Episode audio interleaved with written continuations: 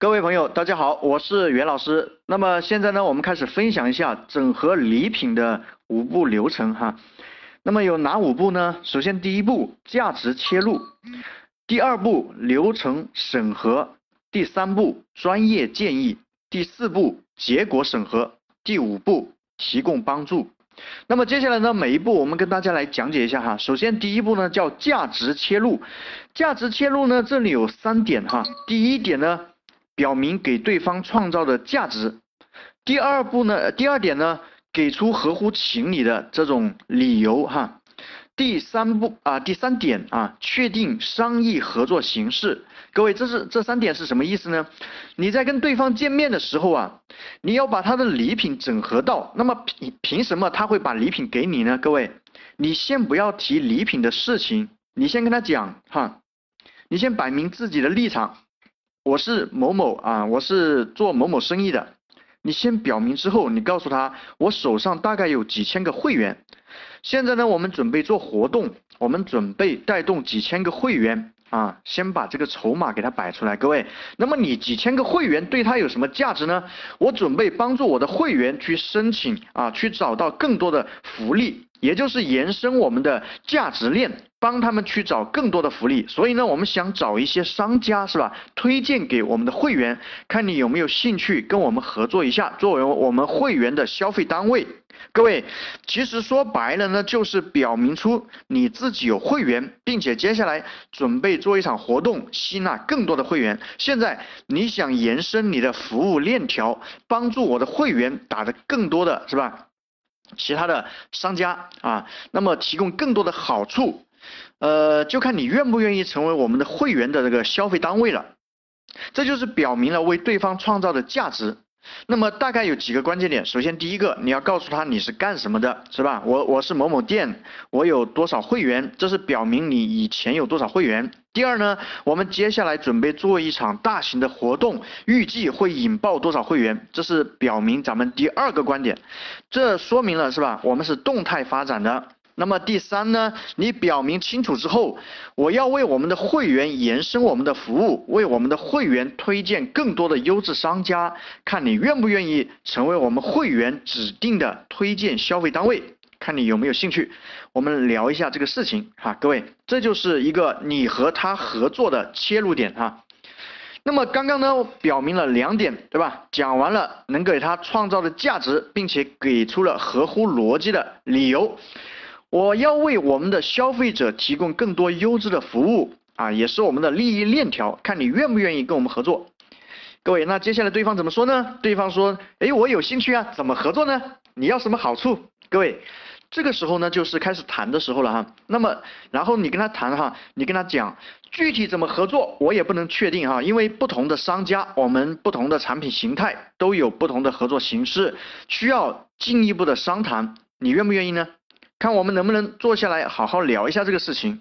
我们具体怎么合作，怎么回馈我们的客户，这需要根据你的产品形态和你的服务，我们具体商谈，看怎样能够把他们吸引过来。那么我们坐下来好好的聊一下，各位，这样才会有聊的过程。那么你如果说咱们一上来就说哈，我有五千个会员可以对接给你，你把你的礼品给我，我帮你引流。各位，上来这样的话可行不行？上来直接这样谈的话肯定是不行的哈。确定合作商议的形式，就是他问我怎么合作，怎么把客户引过来，不管他怎么问啊，我都说这需要根据你的服务或者依着依据你的产品的不同，我们需要商议怎样把我的会员吸引过来。为了商议出一个最佳的方案呢，我们最好坐下来聊一下。各位，这样就非常符合逻辑了哈。确定了合作商议的形式，这就叫做价值切入。那么这里的方法有两种哈，第一种呢是单刀直入，第二种呢叫做朋友推荐。单刀直入呢，这个很好理解，就是直接跑过去跟他谈，这就是我们常说的什么膜拜啊膜拜。那么朋友推荐呢，就是发动身边的朋友资源，让他们给你做转介绍。啊，你可以跟朋友讲，我准备延伸我的顾客的服务链条，想给我们的会员推荐更多的优质商家，这也是我们很多会员啊经常跟我们说的是吧？你看你身边有没有生意啊，有没有做生意的朋友，你帮我推荐一下。那么你可以跟你身边的亲戚朋友这样讲，这样呢，他可能就会帮你去推荐一下，这叫做朋友推荐。那万一有些 哈，咱们有些朋友讲，哎，我没朋友啊，各位没有朋友是不是不能推荐呢？也可以推荐呢？怎么做呢？我打个简单的比方哈，你走进一家蛋糕店，买了一个蛋糕。那么不管是服务员也好，老板也好啊，不管对方那个是服务员也好，老板也好，你就跟他聊，我想找一个优质的水果店，你感觉这一条街哪一家比较优质？你给我推荐一下。各位，这个时候他会不会给你推荐？一般情况下会的哈。那么他就会给你推荐了，对不对？他会说，哦，那个隔壁那个那个多远那个某某水果店就很优质，我经常在那里买水果的啊。各位，这个时候呢，你再去水果店就说我是某某蛋糕店推荐过来的。他说你们这里的水果品质是最优质的，各位这样是不是非常顺利啊？这个呃这叫什么啊？呃顺理成章的是吧？就切入进去了。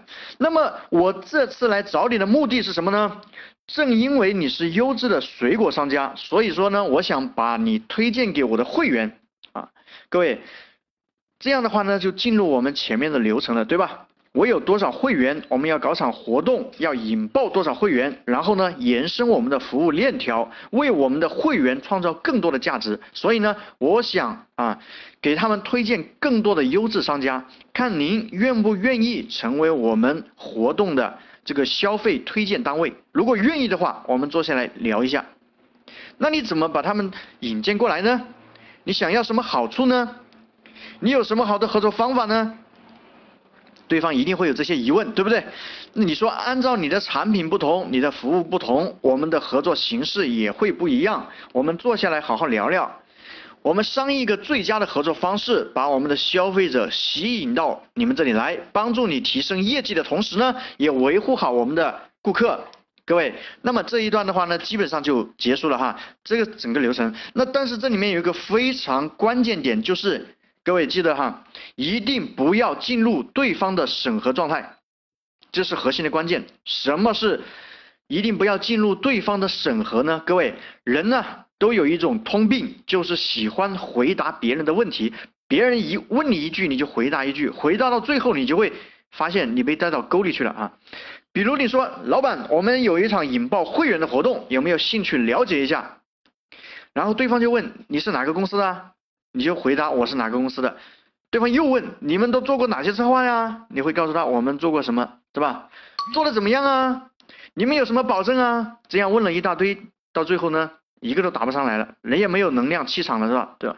最后呢，灰溜溜的走了。其实呢，大部分人都是这样的，所以说千万不要老是这样去回答别人的问题，你一定要主宰你的主动权。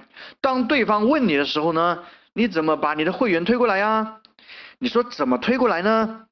是我们现啊，这个这个不是我们现在要探讨的问题啊，怎么具体有效的推过来呢？需要我们接下呃接下来坐下来商议的，对不对？所以我们坐下来聊一下，你看怎么样？这要根据你的产品和服务不同的话，我们要商议的。各位，这就是马上把这个话呢给他推回去。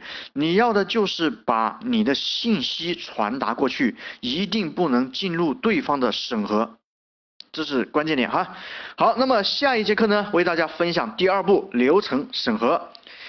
如果你的生意啊也需要策划，请将我的节目呢分享到你的朋友圈，然后加袁老师微信幺三七二八六二六四六五，并且备注啊来自哪里。